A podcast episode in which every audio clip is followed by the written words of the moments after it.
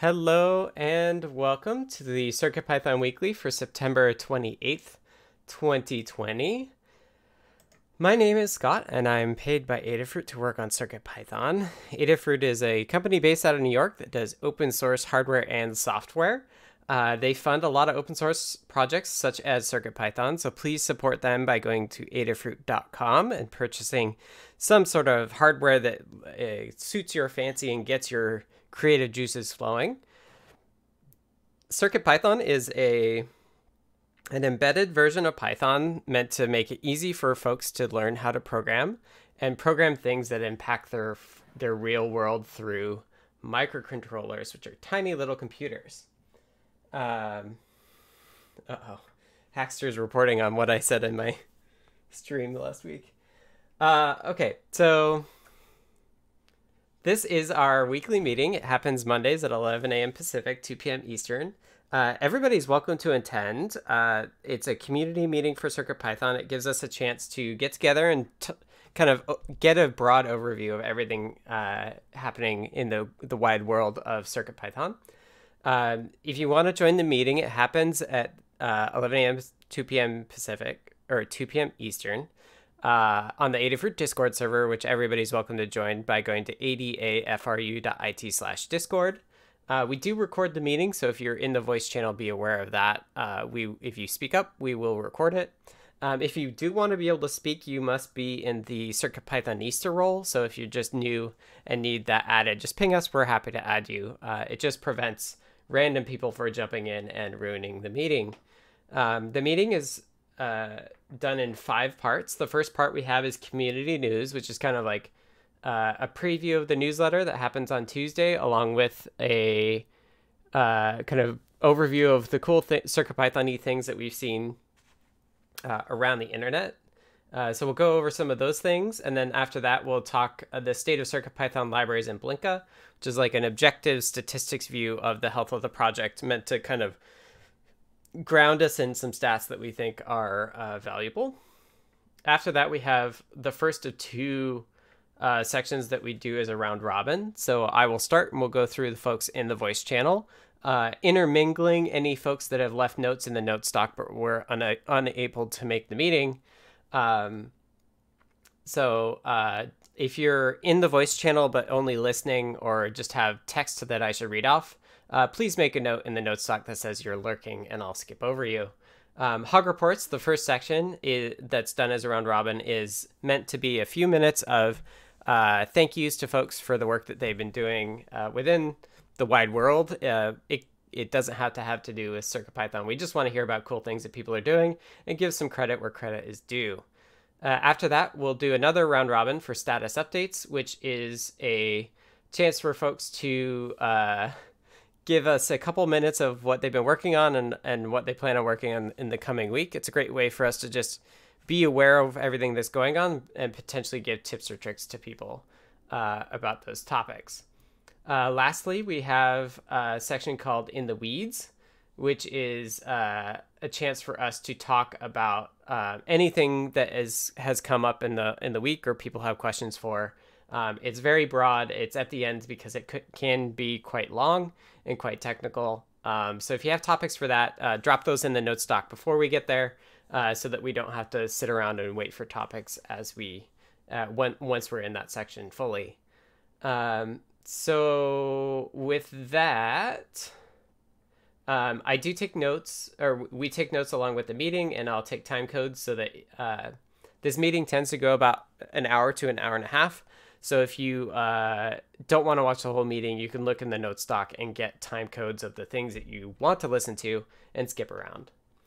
Uh, so with that, let me jump into community news. Um, first and foremost, uh, again, this is a an overview of some things that we've seen uh, taken from the newsletter. So first and foremost, uh, it's getting close to Halloween. We're just a, a month out. Uh, so now's the time to make some projects to display one's seasonal spookiness. And what a perfect way to do so uh, using all the spectacular items. Uh, Microdev, please mute. Um, yes. from NeoPixels, ELWire, Spooky Eyes with Monster Mask, and Halloween, and much, much more. There you go. Thank you. Um, there's some new, a list of new and favorite projects that uh, folks are posting in the uh, Discord chat as well, so you can see some of those previews. Uh, there's a Halloween countdown matrix display matrix. There's matrix portal creature eyes. There's the monster mask, the Halloween M4, and there's the circuit playground or Halloween jack o' lantern, uh, along with holiday icicle lights with flare with red effects. Uh, you can browse dozens of ha- Halloween themed projects free from Adafruit by going to the Adafruit Learn system. Uh, next up, uh, in our kind of tour of the CircuitPython internet stuff is a CircuitPython based music and sound visualizer built using the Adafruit Clue board. The onboard microphone captures the ambient sound and the clue provides a visual representation of the frequencies it detects on the color display. The Microlab library, similar to NumPy, provides the fast Fourier transform function, which takes the sound data and provides the frequencies to display. Uh, it's written in Japanese and English, and there's links in the notes. Next up, uh, Hacktoberfest it starts this week uh, on October 1st. Uh, Hacktoberfest is a celebration of open source software created by DigitalOcean. It's open to everyone around the globe, whether you're a developer, student learning to code, event host, or company of any size. You can help drive growth of open source and make positive contributions to an ever growing community. All backgrounds and skill levels are encouraged to complete the challenge. You win a t shirt or plant a tree. Pull requests can be made in any GitHub hosted repositories or projects. You can sign up anytime between October 1st and October 31st. Uh, check out the link there for more Hacktoberfest information.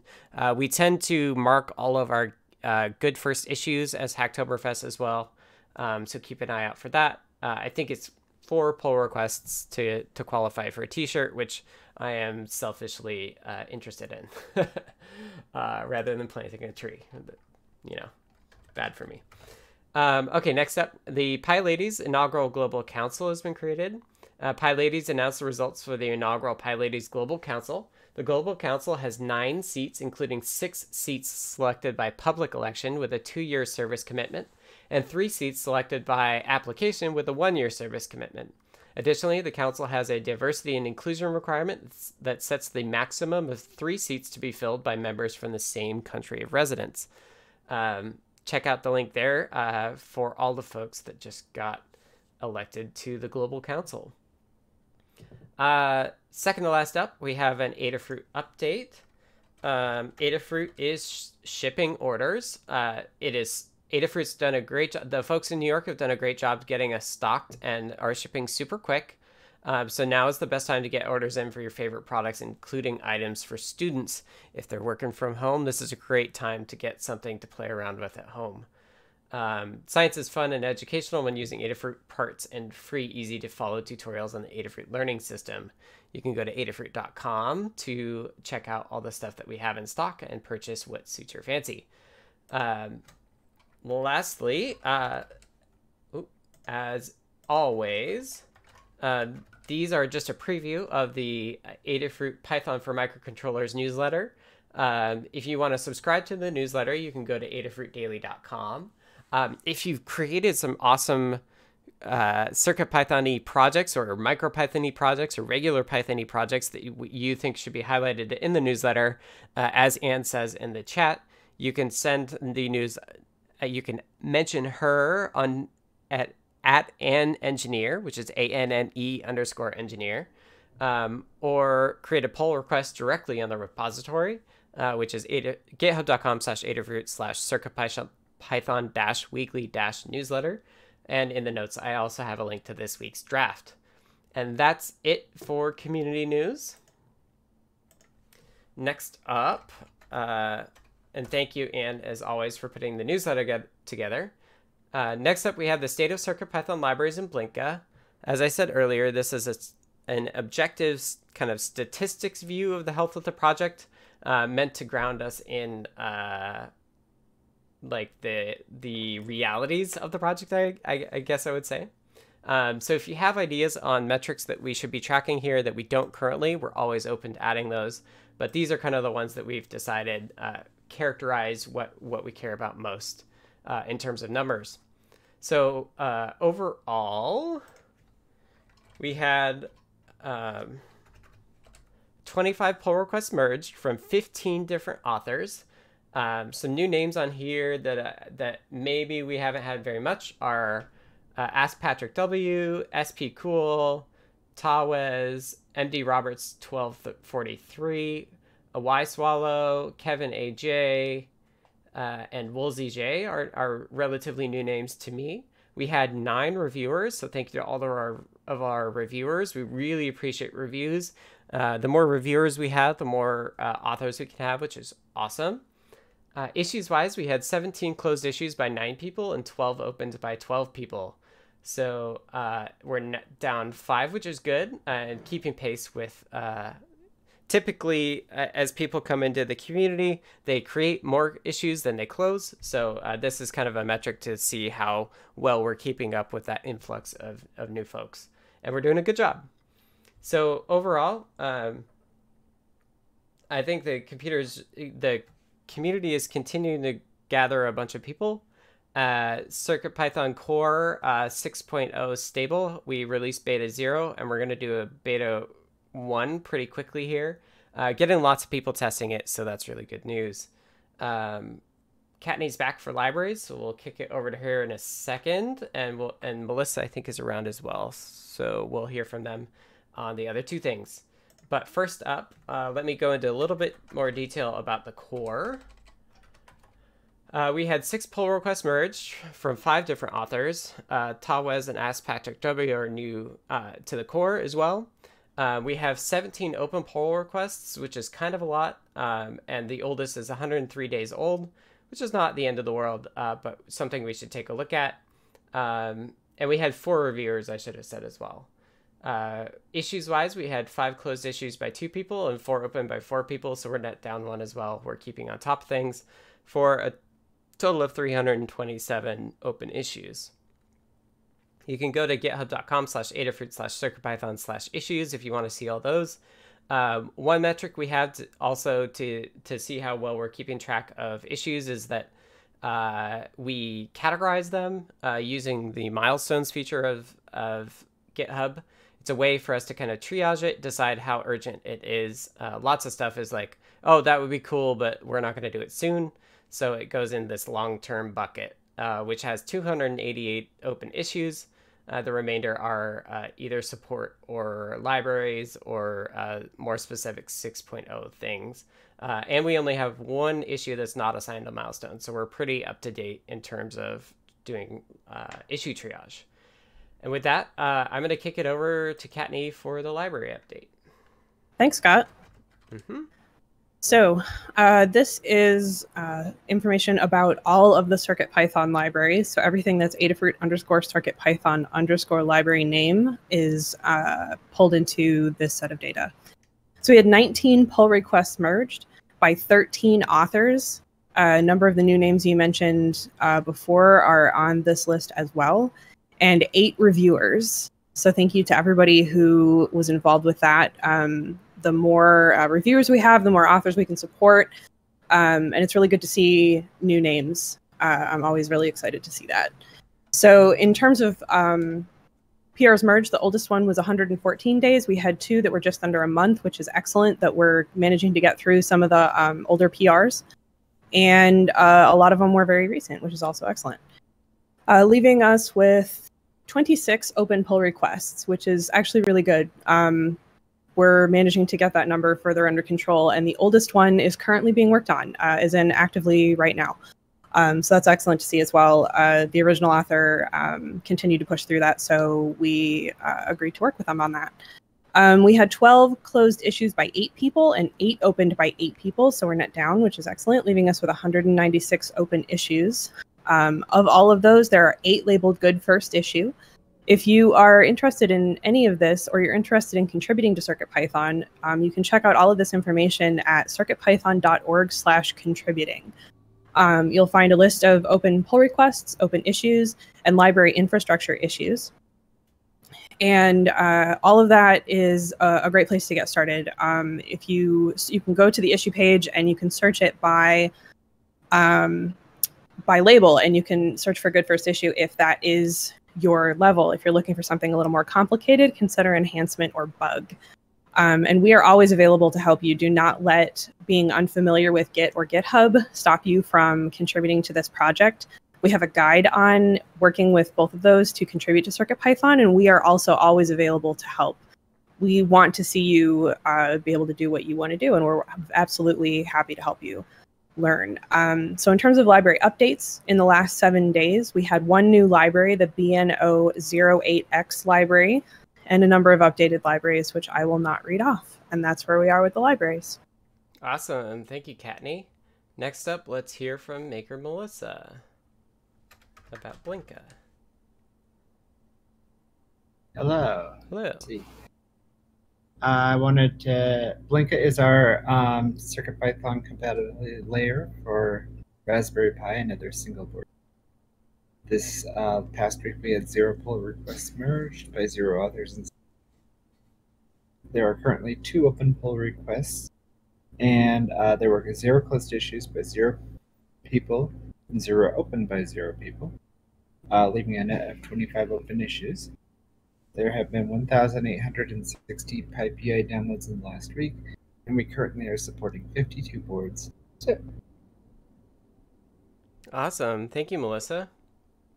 Okay, and that is it for the state of CircuitPython, Blinka, and the libraries. Um, next up is Hug Reports. Uh, but first, I do Hug Reports. I just want to give some context uh, so let me skip to Dan's status update. Um, so uh, bef- I'm I'm gonna read Dan's status update early just because uh, it's gonna need it's helpful context for Hug reports. So let me I'll just put a time code in here. Uh, so Dan said uh, the week before 921 uh, did draft release notes and mostly merges for beta zero release. Started guide on the HCI underscore BLEIO on Windows, Mac, Linux, and RPi. But then on 921, his first full day of vacation, he had a bicycle accident on a rail trail. He broke his hip and elbow. On 922, which was Tuesday of last week, uh, he had surgery for his hip. He's now at a fantastic rehab hospital, recovering very well and getting great therapy. Uh, he, he, will be doing some work as situations permit. Um, he has some therapies overlap. Well, therapies overlap with the meeting today. That's why he's not here um, and drumming up interest in CircuitPython for the assisted tech community in the hospital where he is. So he was actually in the meeting that we had uh, just before this one. He looks really good. Uh, but I think some of us are going to, some folks will refer to that in Hug Report. So I just wanted to, to not dance around what had happened to Dan before we get there. Uh, so you'll see Dan off and on. Uh, he's he's working when he has a chance to to stay sane. Um, so heads up with that. Okay, let's go to Hug Reports. Uh, let me actually redo the time code here. So Hug Reports is a chance for us to give a shout out and thanks folks for the work that they've been doing uh, in and outside of the CircuitPython community. A really good way to both reinforce the things that we value and also just be thankful and help and, and thank people for the work they're doing. Is done as a round robin, so I'll I will start and go through the list of the folks in the voice channel, intermingled with the the notes that we have in the notes doc. Um, if you are in the voice channel and uh, don't want to speak, please let us know you're lurking so that we can skip right over you uh, without having to be like, "Are you there? or Are you not there?" Um, and if you're unable to make the meeting or don't want to speak, uh, please feel free to drop notes in in the doc, and I'm happy to read them off for you. Uh, so with that, uh, let me take a time code for myself and read stuff off. So thanks to Jeff and Sedacious for all the work on the CAN API. Excited to see that. Uh, thank you to Andy Roberts for adding support for the 128 by 64 OLED. Uh, thank you to Dave P for fixing the SPI issues on the NRF that were introduced with doing the uh, turning the QSPI off and finding an errata that that seemed to uh, make the Q spy and the spy related, even though we didn't think they should have been. Uh, and then lastly, a hug report to C. Walther for making a PR to support changing the next file to run. Uh, Deshipu and Robert Gallup have also been helping test and brainstorm what that API should exactly be. So thanks to all those folks. Um, next, we have some lurkers, lurkers, lurkers, lurkers. Uh, so we're going to Uh, notes from Dan. Uh, 20 minutes. Dan says, hug report to myself um, for finishing the 6.0 Beta 0 release while I started our vacation. Uh, Dave P is lurking, and then we have uh, notes from David Glaude, who I thought was in here, but looks like is not in the meeting right now. So I'll read those off. Um, David says hug report to Dan H and tannewt for the Beta Zero release. Hug report to Dan for the BLE work with Nina, and hug report to Maker Melissa for the Matrix work. Next up, we have Foamy Guy.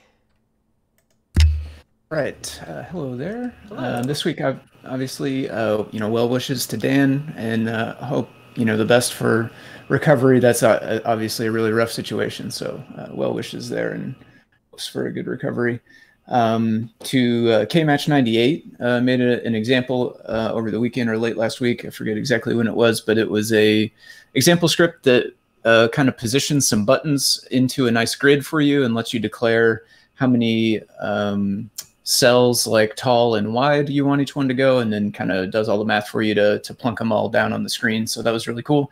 And then lastly, uh, just thanks to you, Scott, um, for you know all the great deep dives. I'm usually a little bit behind. I can't normally catch them uh, live, and I just made it through the one you did recently about display I/O and the project structure um, of the core project, and I learned a ton from that. So, uh, really appreciate all the great content in those. Awesome, thank you, Foamy Guy. All right, next up we have Hierophect.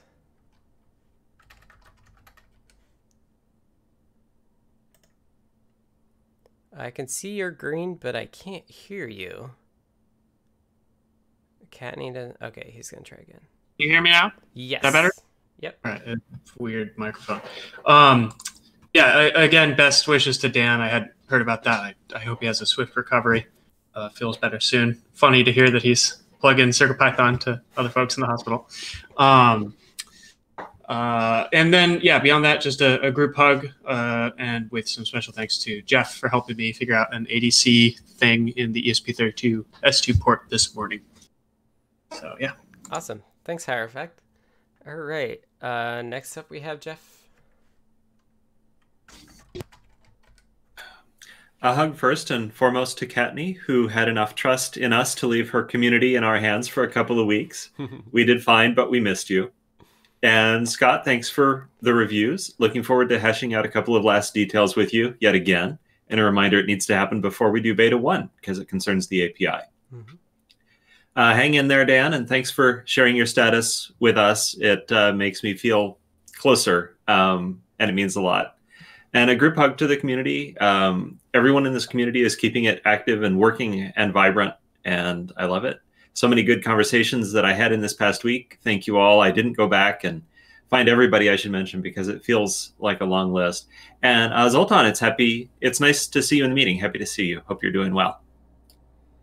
Awesome. Thanks, Jeff. All right, next up is Jerry.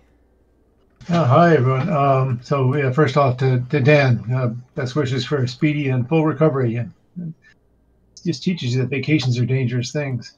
uh, and uh, thanks to Paint Your Dragon for the uh, cool Matrix Proto demos.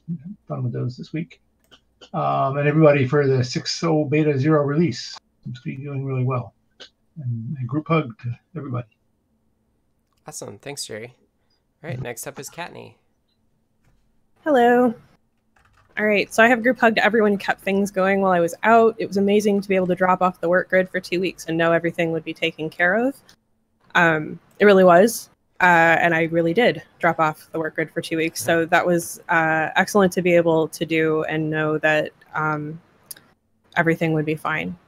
Uh, sending well wishes to Dan, but mostly hoping he manages to keep busy and not get bored out of his mind being stuck in the hospital. And it definitely sounds like he is with his boxes of boards and so on and so forth in the room with him. Um, and then I actually have, uh, despite being gone for two weeks, um, a couple CircuitPython related hug reports. Uh, to s-light for continuing with the TLC 59711 PR that they started nearly two years ago. Um, that's the one that I was referring to uh, as the oldest open library PR. Um, I every time I do a PR sweep, I ping them, and every time they're like, "Yeah, I want to keep working on it," so we work with them, and um, they've gotten it really far. I think it's um, almost to a point of needing a re-review from those who were involved in the beginning. Um, so I will be tagging uh, CircuitPython librarians and possibly specifically Scott um, on that PR uh, soon, I hope. And thanks to Foamy Guy for helping with that PR. The one thing that would have been bad is that I kept pinging this person, and then of course they popped up right as I left for vacation, and so mm-hmm. I didn't know that they had started to work on it, and they ran into issues. Um, and uh, Tim ended up working through a ton of issues with them, um, getting the CI passing, getting you know things working, um, that sort of thing. And I would have felt bad if I was like, "Hey, you keep working on this," and then just you know, the finally they have two weeks to work on it, and I'm not around. Um, so that was really great to see to come back and see that that had actually gotten progress um, thanks to uh, Foamy Guy helping out. So those are my hug reports. Awesome, thank you, Kattni. All right, next up is KMatch98. Okay, thanks. Uh, first hug is for Scott. Thank you for the deep dive on Display I/O. It seems like the Marianas Trench of uh, topics, and uh, you went way down there, so I appreciate that. And I learned a heck of a lot in the process. So, um, thanks to Foamy Guy. Thank you for the the back and forth on touch and buttons, particularly how to make things easy for new users and hide things behind the scenes and options for that. Uh, hope more will come of that soon. Uh, and then last, TG Techie, he's been you've been posting a lot of cool things on your Twitter feed and on the Discord. So uh, I enjoy watching those on your smartwatch. So those are my hugs for this week. Awesome. Thanks, KMatch. Next up, we have Maker Melissa. Hello, I wanted to give a hug report to Foamy Guy for reviewing and testing my slideshow PR. A hug report to Dan, uh, hoping he feels better soon, and everyone. Awesome. Thanks, Melissa. All right, Mark Gambler and MD Roberts are lurking, so let's go to Microdev. Hello, this is my first time speaking in the CircuitPython meeting, and I would like to start by giving a big group hug to the community for being so welcoming and for providing such an awesome collaborative experience. It's been great. Hmm. Moving on, I have a hug report for tannewt Scott for all the deep sleep API discussions that we have been having and a hug report for Jeff for suggesting a fix for the make translate script. And that's it. And also uh, to Dan, get well soon. Awesome. Thanks, Microdev, and glad to hear your voice in the meeting. Okay, and that's it for Hug Reports. Uh, thank you all for that. That was awesome. Uh, next up, we have status updates. This is done also as a round robin. Um, I didn't write any notes for myself, so we'll see how that goes. Um, but yeah, the same rules apply. Uh, I will start and we'll go down the list. If you're lurking, just let us know and we'll skip over you. If you have text uh, or if you have notes uh, you'd like read off because either you're not here or you don't want to don't want to or can't speak, uh, drop those in the notes. I'm happy to read them off. Uh, uh, let's get going. I think we got that down. So I, me, I'm scrolling down to my notes and I I didn't didn't write notes. So um, let's see. I was working on UF2 support for the ESP32S2. I have a pull request out for adding UF2 builds to CircuitPython, and I also have a pull request out to the UF2 ESP32S2 repo uh, so that uh, we can like release versions of the bootloader as well. Um, and then I'm going to write a one-page guide for how to use it, how to get it installed, and how to add new boards to it. And once I'm done with that, that's kind of like the bare minimum for UF2 for the ESP32S2. Um, after that, I've been doing some pretty major review support for the uh, Deep Sleep API, the API for changing the next code.py to run. And maybe Jerry, actually, I know you're gone most of this week, but maybe uh, if you have a chance to look at that today, because I know that you like to do the like import this other thing sort of process rather than using code.py. Maybe you should take a look at that and give feedback. Maybe that would help you as well. Um, and then I think what I'm gonna do is is uh, take a look at the deep sleep API stuff, and and Microdev will talk a little bit. Uh, but I I have some cycles I might actually be able to do the Python side for you. So um, let's see if that is uh, the way that we want to split that up. Um, I also want to do a beta one uh, I think there's actually been a lot of stuff coming in, especially we just updated TinyUSB um, and we had some new board updates. So I actually want to kind of start to turn the crank of like let's get all the PRs in for we want for beta one. Like the I know Jeff has the CAN API changes to make, um, but let's like shoot to have uh, beta one out by the end of the week. Let's. I'd like us to be more aggressive uh, in getting like beta releases or even release candidate releases out every two weeks, um, and getting our cadence up. So, because I we should get to stable 6.0. like if what we're doing is recommending people using the beta releases, the beta releases should really be stable. So um, let's work on that, uh, and maybe I'll I'll do some bug hunting this week to to move that forward as well. Okay, that's me rambling. Uh, let's go to somebody else who's actually prepared. Uh, next up was Dan, but I already read that stuff off, so I'm gonna skip Dan and go to David's notes.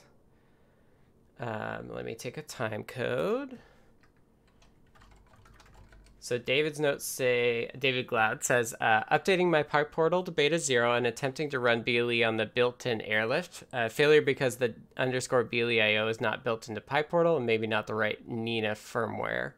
Um, yeah, I can say that the Nina firmware with BLE IO support is is not working right now, so you can't build it. Um, Limor is aware of it. She she did it originally, but hasn't had the cycles to get back to that. So uh, for now, you just have to use the, the binary build, unfortunately. Uh, going back to David, he says, uh, working on a QR clock on Matrix, but right now I only have this, which is a Twitter link that hopefully somebody will paste in the channel. Analysis of the various Matrix projects to see what can run on my 64 by 64 without the airlift is a GitHub gist. And then for non-circuit Python, there's a streaming uh, Color Maximite 2 with the PiKVM streaming component there as well. And next up is Foamy Guy. All right, uh, let me get back to my notes here. Okay, uh, for last week, I did a little bit of tinkering with Display.io, um, in particular trying to refactor that grid layout example that KMatch made into a, a class that will let you um, add uh, right now it supports the buttons, but I think we can get it working for the rest of the display.io um, quote unquote widgets like the image and all the rest of them label as well cool. at some point. So that was one of them. Uh, the other main thing I did last week was uh, I got the stuff I need to set up the RGB matrices. So I didn't have a matrix yet uh, or any of that stuff. I got that in from uh, my Adafruit order last week and I got all the way set up um, to start displaying on that matrix. Uh, so that was really fun. Spent the exact right amount of time uh, gawking mindlessly at the at the pretty lights after I got it up and running for sure. Um, for next week, uh, I need to push some of the code for the multitasking guide up to GitHub, and then uh, put the finishing touches. Give it uh, once more over on that guide, and I'm aiming to uh, wrap it up and turn it in this week. And then for this week, outside of CircuitPython.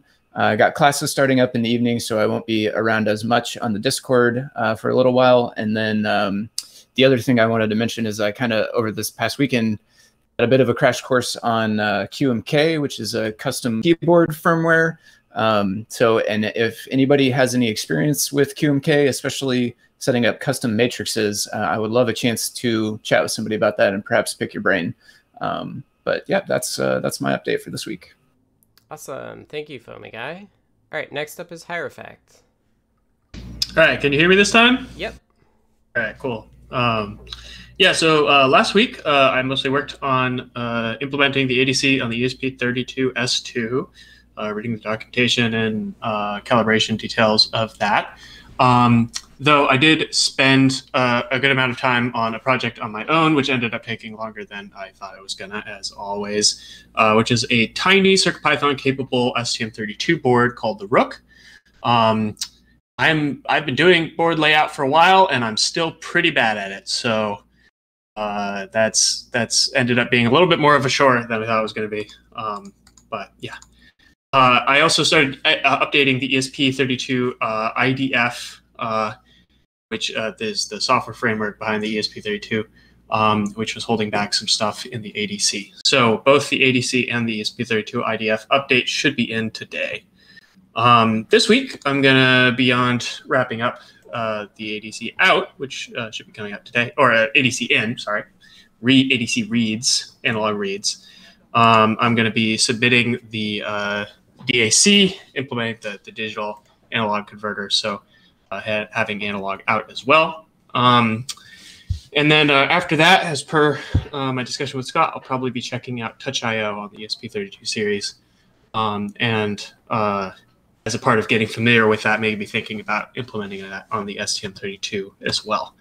Um, though I do need to check whether I need any parts for that because I'm not sure if I need extra hardware beyond what I have. Um, and then uh, just kind of for fun, beyond that, we also talked a little bit about uh, possible crypto and camera modules after a meeting last week. Um, though those aren't high priority, it would be kind of interesting to know what an API for those two types of uh, modules might look like. So I might take a quick look at that uh, between other things. Um, and checking out, uh, we were talking a little bit about port uh, independent port documentation. Um, STM32F4 series families chips are now being marked as stable in our releases. Uh, but I think there's probably still some stuff that we could do to talk about what modules are enabled uh, port by port in CircuitPython. So I might take a look at some of the tooling for that.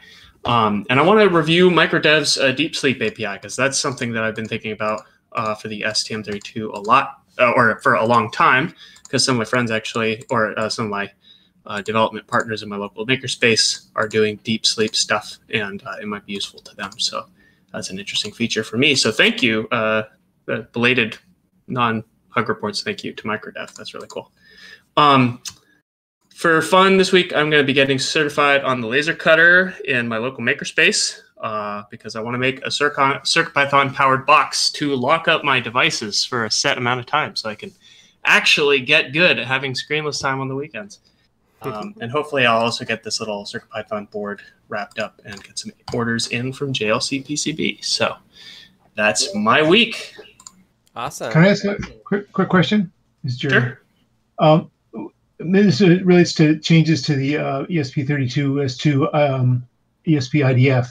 When anyone, when there's an update to the IDF, is it necessary or a good idea to reinstall the whole the, the, the IDF, or does that is just doing a pull fix everything? Uh, in this particular case, I think you might want to do a reinstall because we're actually changing it from. Uh, Scott actually originally forked the project um, because there were of incompatible build issues, um, but we found a way around those. Uh, and so we're actually switching from Scott's private fork of the ESP IDF to the ESP IDF mainline uh, master branch. So uh, in this in this case, I did an install. I, I I can't say that I've like tested it thoroughly. Where like not installing like what were the what would be the bugs that turn up with that. But I think that Okay. This is probably a big enough change that you'd want. I just wasn't sure. You know, typically when I see an update to the IDF, I just reinstall, but I wasn't sure if that was necessary or not. But uh, Yeah, it might not, it, it might not be after we're done. Like after we, um, yeah, after after you have after you're on the new IDF from Espressif, like I don't know if you're going to need to reinstall every time the submodule updates. But in this particular case, we're actually not updating the submodule. We are changing the submodule. So I would say you probably want to reinstall. But thanks. Yeah, I think I think generally it's uh, like their tool chain doesn't change that often, so I don't think the install changes. But once in a while, they'll change like Python dependencies, and that's when you kind of need because they have like an IDF virtual environment that needs to be set up. Um, and as Jeff points out, also you'll want to do git submodule sync once we switch away from my copy of the IDF to the ESP, the, the Espressif version. You'll need to do git submodule sync uh, for that. Yeah. Okay. So I'll, I'll I'll add some notes in my PR too, just so that's easy for people. Awesome, thanks, thanks, thanks for taking that on. Yeah, well, I, I wanted the the E ESP32 S2 ADC is not super accurate without it, so I, I do want to make sure we get those calibration changes in. Yeah, cool. Yeah, yeah, yeah, yeah. I just it was expedient for me at the time to just fork it and fix the compile errors, but yeah, we have No, totally, I get it. Okay, uh, Jason's lurking, so we're going to Jeff. All right. Well, I'm glad that uh, Hierophect talked to you because I think I may have given him some uh, some slightly different information than that. But it sounds like with uh, info from Scott, you're on top of that. So thank you. Uh, anyway, last week I got the basic CAN uh, pull request merged, and that supports the SAM E5X. And I tested that what Sedacious has been working on with a SPI breakout called MCP 2515 that those two operate interoperate on the CAN bus. And I tested that I snoop my car's CAN bus, but I don't understand any of it. I added a uh, set of files to support the QT Py Haxpress, which is what you get if you populate the spot for a flash chip on the bottom of a QT Py. And what's really exciting is that enables the addition of underscore pixel buff and long integers. And I have chased a problem I'm seeing on my calculator project, which has got a Feather NRF a sharp memory display and a pretty big program, but I didn't resolve it yet. Uh, eventually, when you reload the code a lot of times, it will lock up and the backtrace doesn't make sense. So if anybody's seen something like this, there is an issue that you could add your info on, and I'm sure we'll find it eventually. This week, I'm continuing to work on CAN. I've got some API improvements that came out of chats with Sedacious, and I'm also working on the low-level part for STM32, so that you'll be able to add a CAN transceiver chip or breakout and interface that board with a CAN bus as well. And I'm trying to figure out what my first QT Py project will be. And I'm picking up stuff like reviews and just helping people out on Discord um, a lot. And that's always fun. But anyway, yeah, keep them busy. Thank you. Awesome. Thanks, Jeff. Next up is Jerry. Yeah. Hello. Let's see. So, fixed, uh, found and fixed a little issue with the Adafruit Frams. I got I had one of the uh, the four gigabit, four megabit um, breakout boards and tried it and it didn't work at all. So it turns out that the library just needed a, a little tweak to handle larger addresses. So that's that's been updated, and um, been doing a lot more testing of the all the work that uh, 2bndy5 uh, Brendan's been doing on the um, NRF twenty four L1 libraries. He now has some some BLE functions in there, so that's been, been fun to play with. And uh, I did run across an issue of any since getting ready for Halloween and pulled out my monster mask, dusted it off, and went to update it, and lo and behold, it didn't work. And found out that there's been a little API change, or a little change, not API change, but just a change in the Arduino JSON library that's been updated. So if you have one, there is a fix in now. I don't know if it's been released yet. It's been merged. That just adds a line in to enable comments in the JSON files. Turns out they changed something that they used the default is to not not allow comments or not not handle them properly, so it would error out. So if anyone's playing with the monster masks, I'll look for an update to the uh, M4 Eyes project if you're using that. Awesome. Thanks for the heads up, Jerry. Yep. And for figuring it out. Next up is Kattni. Hello. So for the last two weeks, I've been out, um, played a lot of Animal Crossing, uh, went hiking my legs and arms now look like I have chickenpox from mosquitoes. Oh no! Um, but it was beautiful, and uh, we went to we hiked out to see some falls, and then decided we would hike further up the trail to see uh, what there was. Um, because uh, while my partner had been to the falls before, he'd never gone further up the trail, and it turns out it's basically straight up a mountainside. um, and there's a lookout up there. We got there we have photo proof. We're never going to do it again. Um, super sore. Uh, it was like climbing up rocks and and uh, it was a path, but you know, very um, very unexpected. I guess we we didn't think that it would go straight up. Um, and then uh, ended it by going to the um, downtown uh, farmers market and Italian market and getting deliciousness um, for our uh, Sunday night dinner, and uh, that was pretty much my vacation. Um, so this week is getting caught up, uh, and then I will be doing the QT Py guide, which will be the product guide. Um, so, uh, despite the fact that so many people already have QT pies and have already figured everything out that there is to know about it and are already doing projects with it, um, for those who need a guide, it will be out soon. Um, pinouts, downloads, you know, CAD files, all that fun stuff um, will be available uh, fairly soon. So that's uh, pretty much all I'm up to. If um, you sent me anything and I missed it, uh, please ping me because I, as far as I know, am caught up on all my messages.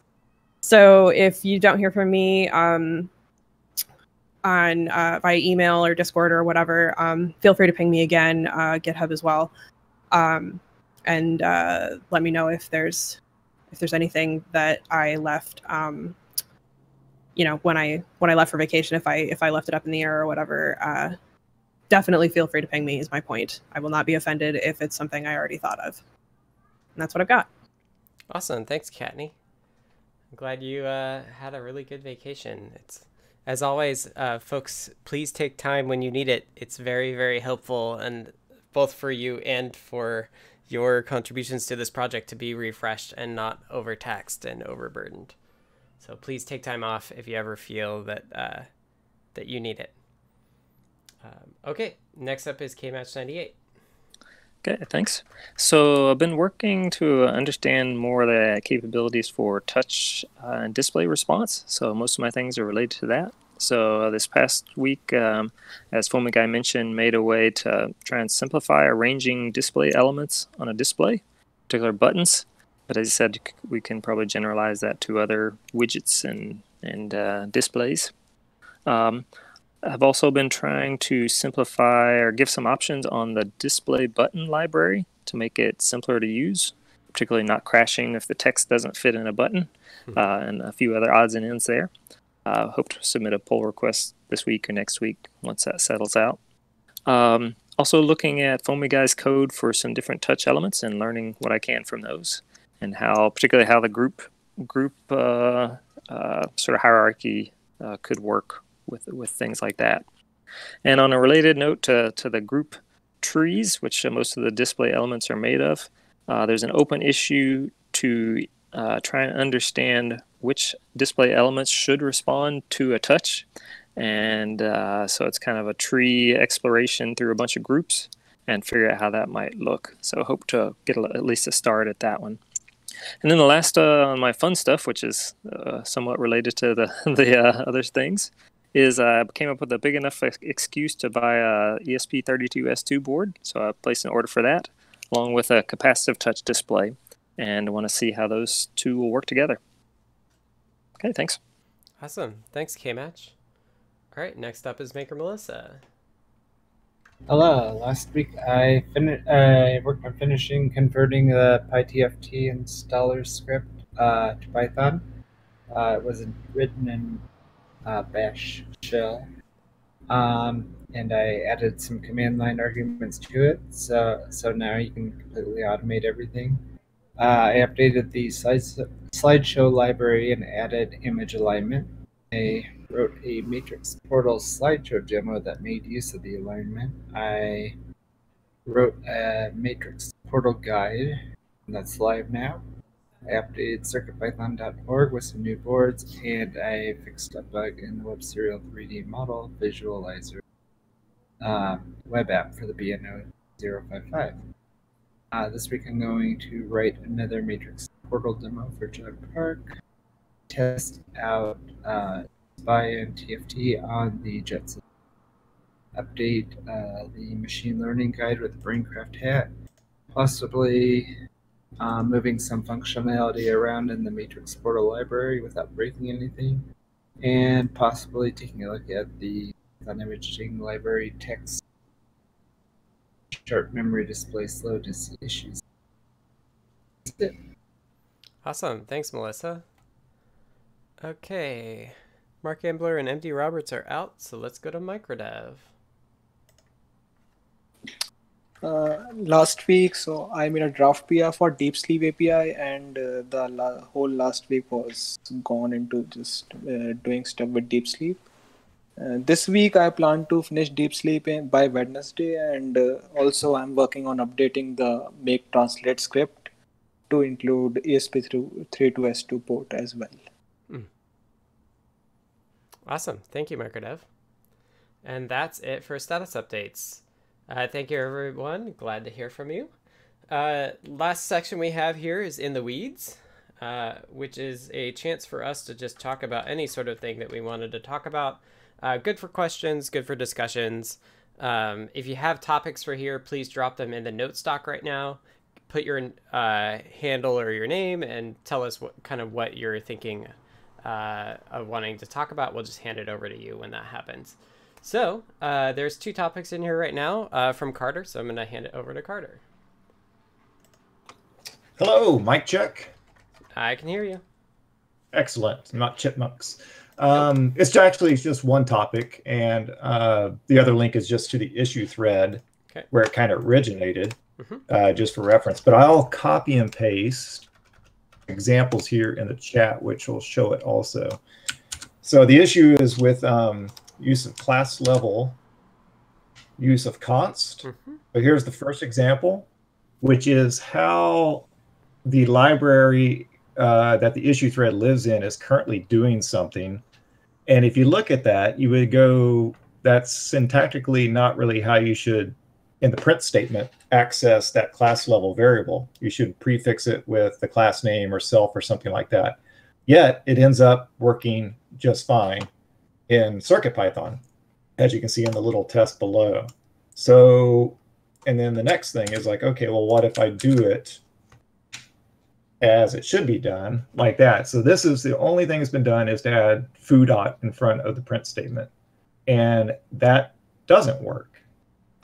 So how could you get it to work? And you can by simply just not using const. So if you do that, and then this is basically just some var is not const, and then you can use it as expect, and that does work. And this creates an issue with Blinka because the first example which works in CircuitPython, doesn't work in Blinka land. And that's what people are running into. So kind of the question here is what's what's the best approach for class level const like things, use of this MicroPython const, and having things work in libraries for both CircuitPython and Blinka. So const is a MicroPython hack, right? Like Python doesn't actually have the notion of const. Um, and usually it's okay that we have it for Blinka because the the Blinka version of const will just return the same value and it just works. Now I think what Mm-hmm. you're what you're hitting here is like the implementation of const and that we inherited from MicroPython just doesn't work quite correctly, where you have this like weird way of of uh, like accessing that variable. So I think I can think of two ways to do it. One, just remove const um, and leave it as a class thing. But if it's private, you could also just move it to the top level of the module uh, and leave the const. Um,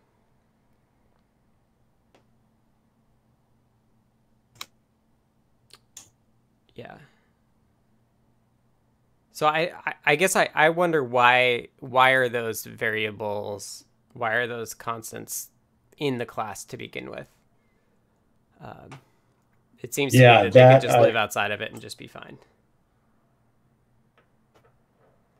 That I'm not 100% sure on since, you know, I didn't really write the library, but it, Right. it, it looks like it's kind of it's kind of an okay thing to do because they kind of relate to the class.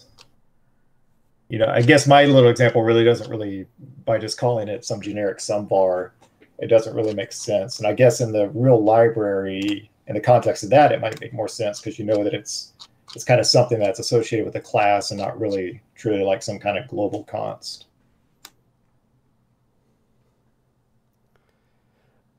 Right. Is is it so? Let me ask you this: Is there a huge motivation? Is is the savings that is obtained with use of const substantial enough that there's motivation to try to keep using const in some format? So what the thing that const saves you is basically the name of the variable.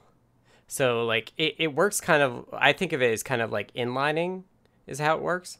Right? So if you if you mark it as const MicroPython and it start so if it's at the top level it starts the name starts with an underscore and uh and it's the right hand side is const what will happen is that like it gets it its value gets copied in the places that it's used uh, and then and the name goes away um, which is why So you it's kind of like a almost of like a pound define. yeah. Yep. Yeah. So that's why you see it used in these cases where like a driver has like lots and lots of like numbers that don't mean anything unless you give them a name.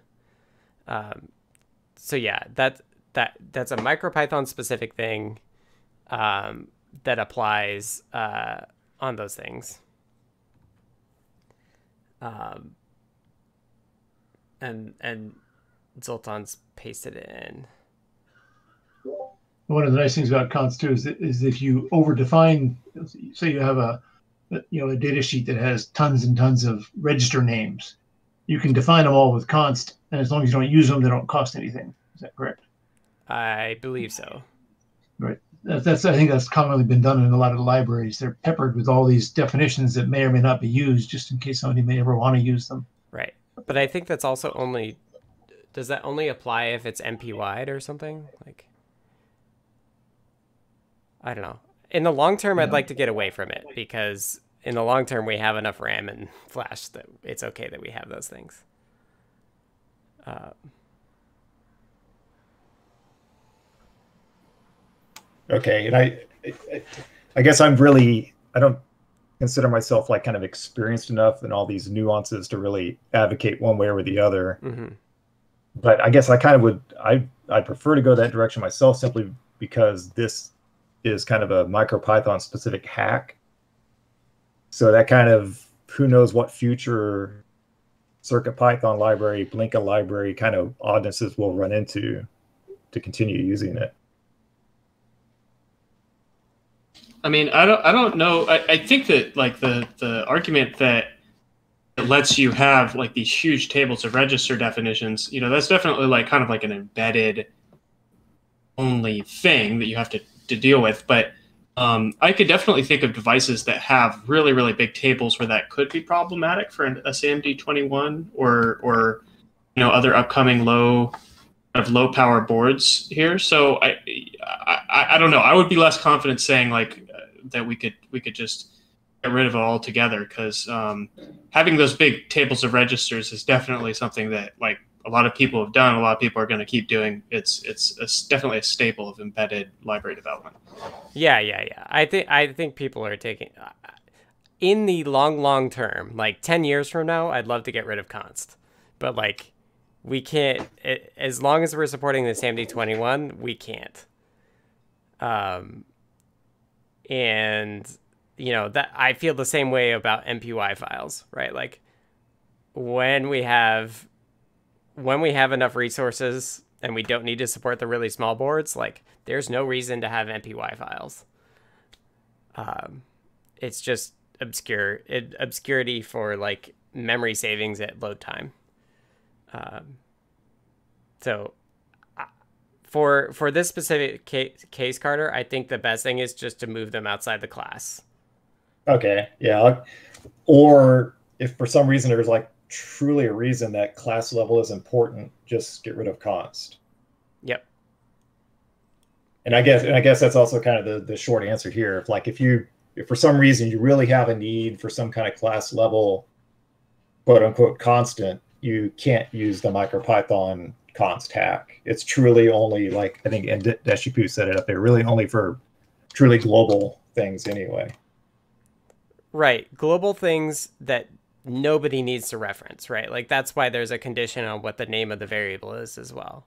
Right. Because like, in in real Python, right, like variables are never fixed.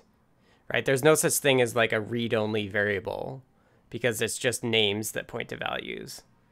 And so the idea that like when you import this Python script that the name actually goes away is like totally not actually Python but it's done in a way that like you can make it work in Python by just, you know, passing the return, like having const return the same value. Um, and in fact, like something that that early on I did with CircuitPython was I actually tried to require that from MicroPython import const because in early on, like you don't actually need it like const will work if you don't do that import, but then it gives you no way to for Blinka to actually like make sense of it. Um, so yeah, const is more confusing. It, it causes a lot of con- confusion, which makes me not like it as well. But it, it solves yeah. this problem. It solves this problem of making things smaller. So maybe we should also um, capture these thoughts and guidance in general and put it in the design guide. Like have a little section like use of MicroPython const and kind of mm-hmm. just have a quick little write up on this guidance. Yeah. Do you want to do that? Um, sure, I'll take that on, and I can I can PR it, and Yep. I, I'm not 100 percent sure I'll get the uh, you know the verbiage correct, but Sure. we can chat about that in a, in a pull request. Yeah, that would be awesome. Okay, yeah, I'll work on that. Awesome. Thank you so much, Carter.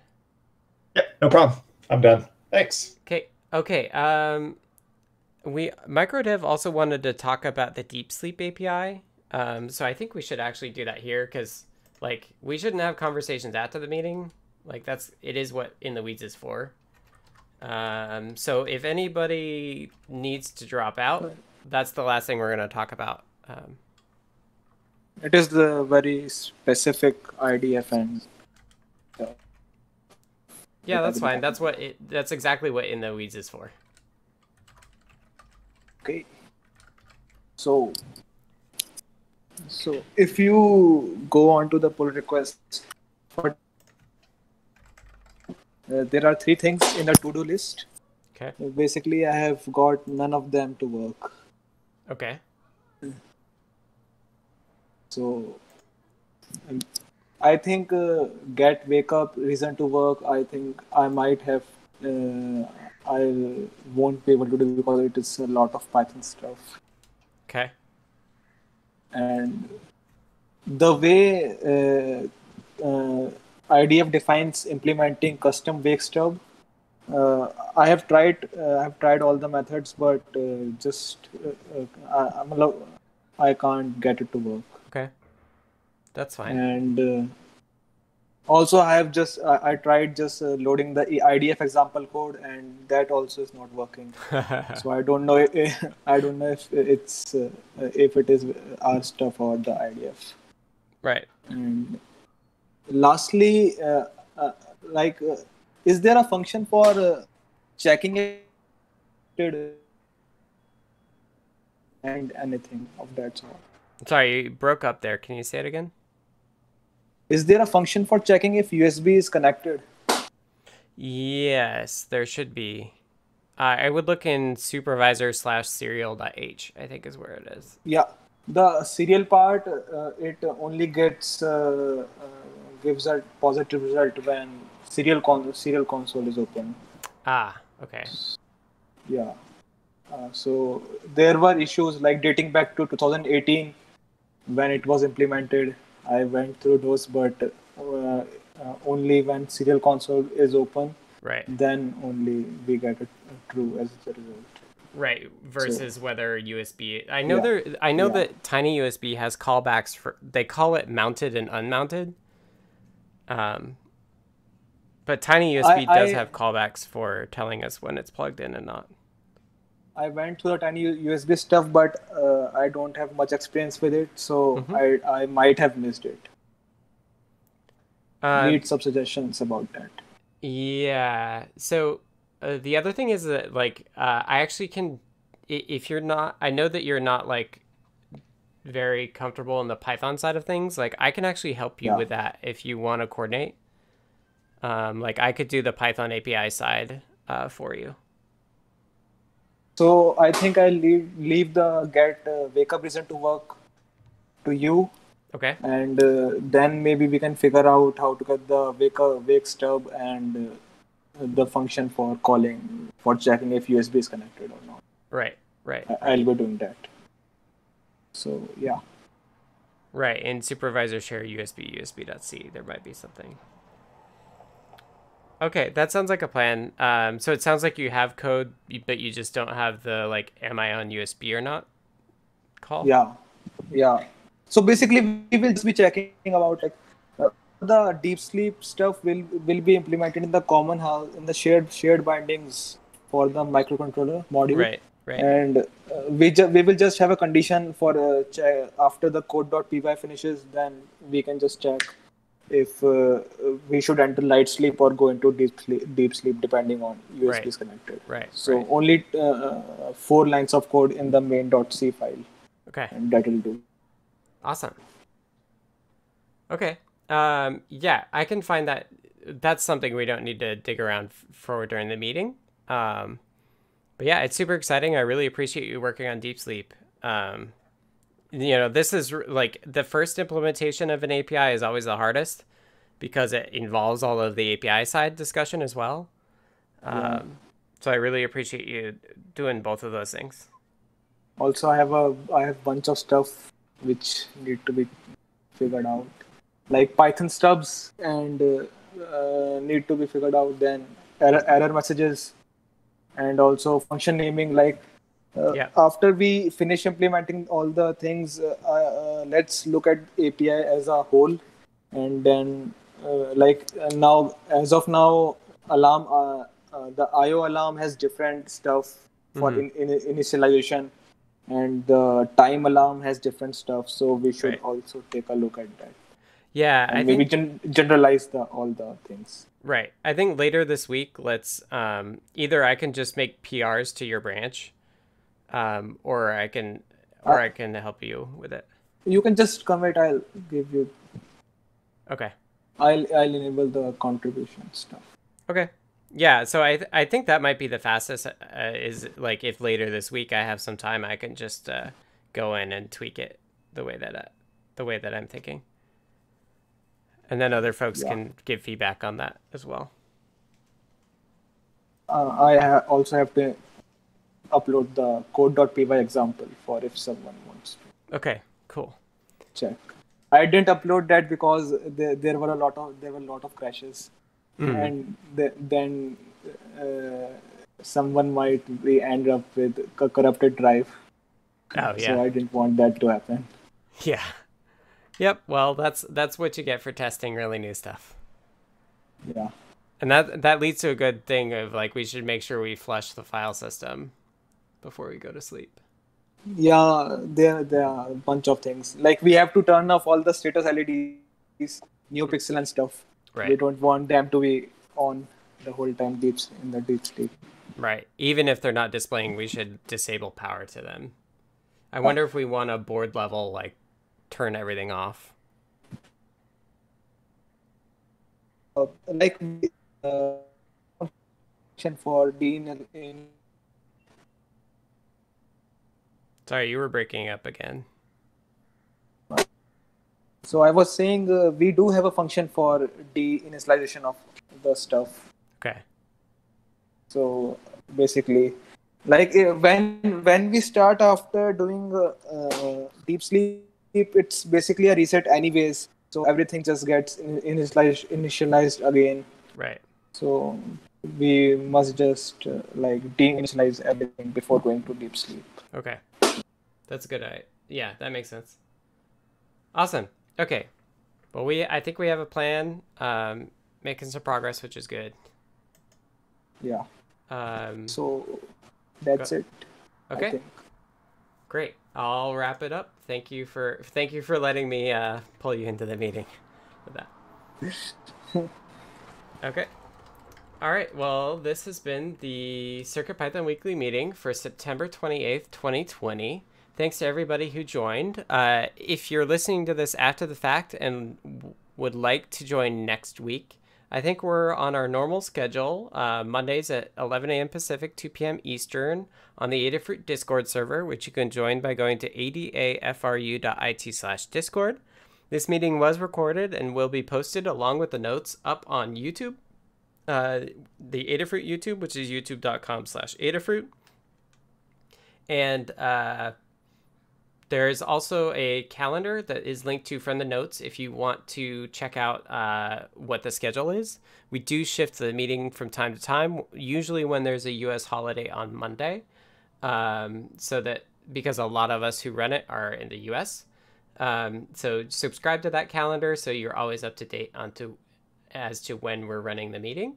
Otherwise, we'd love to see you in the meeting. We'd love to see you on the Adafruit Discord server. Again, um, a number of us in this meeting are funded by Adafruit to work on CircuitPython, so please help them out by going to adafruit.com and uh, and purchasing some neat hardware from them. Uh, it goes back to open source software and hardware, which is really cool.